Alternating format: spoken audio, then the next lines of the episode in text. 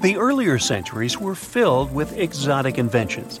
They probably thought they were making technological breakthroughs, but in our eyes, these items just seem too absurd. Wait till we check some of them out. Now, let's say you wake up tired, and the last thing you want to do is to brush your hair. Well, why not build a machine to do that for you?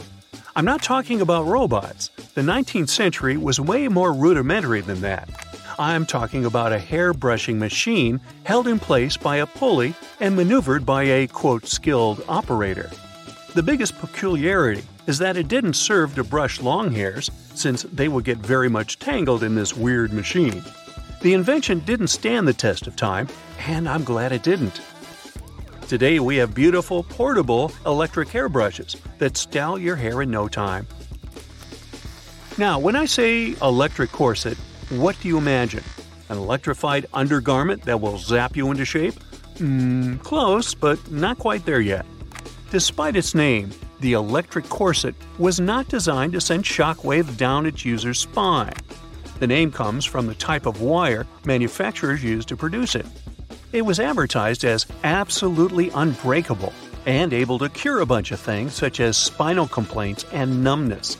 The inventors even promised it would stimulate blood circulation. They weren't all that popular, and well, you know the end of the story. We moved on from corsets altogether. Now, here's another article of clothing that was big with our ancestors the cholera belt.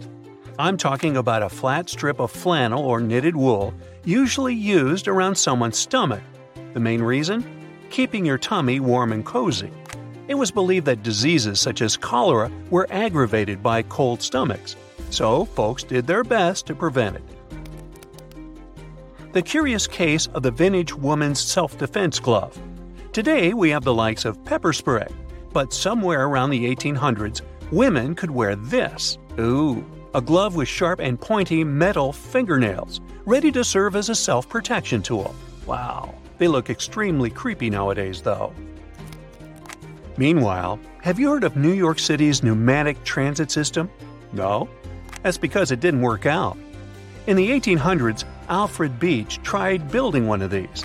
By pneumatic, we mean it uses wind or air pressure as the main technology, which basically meant they used huge fans to try and move passenger trains. It didn't work on large scales, though, so they abandoned the idea. Perhaps it was just full of hot air. Transportation issues sure were something to resolve, so people came up with absurd ideas such as the monowheel motorcycle. The basic principle of this thing was to build a large enough wheel that can fit a rider along with a motor that moves the whole thing forward. It was such a success that people still use it today. But modern day inventors came up with another mono transport an electric unicycle. One thing's for sure you gotta have good balance to be able to ride this beauty. Now, did anyone say tiny eyeglasses for chickens? Yep, these were once a thing. Also known as chicken specs, these cute items were used to prevent feather pecking. You know, when a chicken tries to pick the feathers of another chicken? The best feature for me? These were rose colored glasses. Lucky chickens that got to see the world in optimistic pink. Someone was admiring their lawn and thinking, oh my, it'll take me days to mow my backyard. Then they looked straight at their horse and thought, not if I build a horse powered lawnmower, it won't. The horse would pull a cart with a blade that cut the grass. It was quite popular at the time, but when we got enough technology to build the ones we have today, we retired the horses. Now, if they had tried this with cows instead, then they would have mooed the grass. Funny, huh? No? Alright, let's move on. Let me present to you the pop up dressing room ideal to take on your beach trip. These objects were ready to help those who needed to change into their bathing suits. Now, even if their design has changed a lot over the years, they're still a thing. Nowadays, you can find the super evolved version of these items, such as a pop up toilet you can take on camping trips. Now, you can not only change your clothes, but you can also pop in for a shower. Wait, who takes a shower when they're camping? Now, I never understood what these wooden bathing suits were for. They were designed to make swimming easier, but how comfortable could they have been? Now, there was a time when roller skates were a huge thing. That's when someone came along and decided to motorize them, and this is what they look like. The rollerblades were attached to an air cooled engine that the user had to strap to their back. It came equipped with a hand clutch to accelerate or cut off the engine. Apparently, it was popular amongst sales folks. And here I was thinking I had seen about everything. Now, why does this teacup look like it belongs to Batman?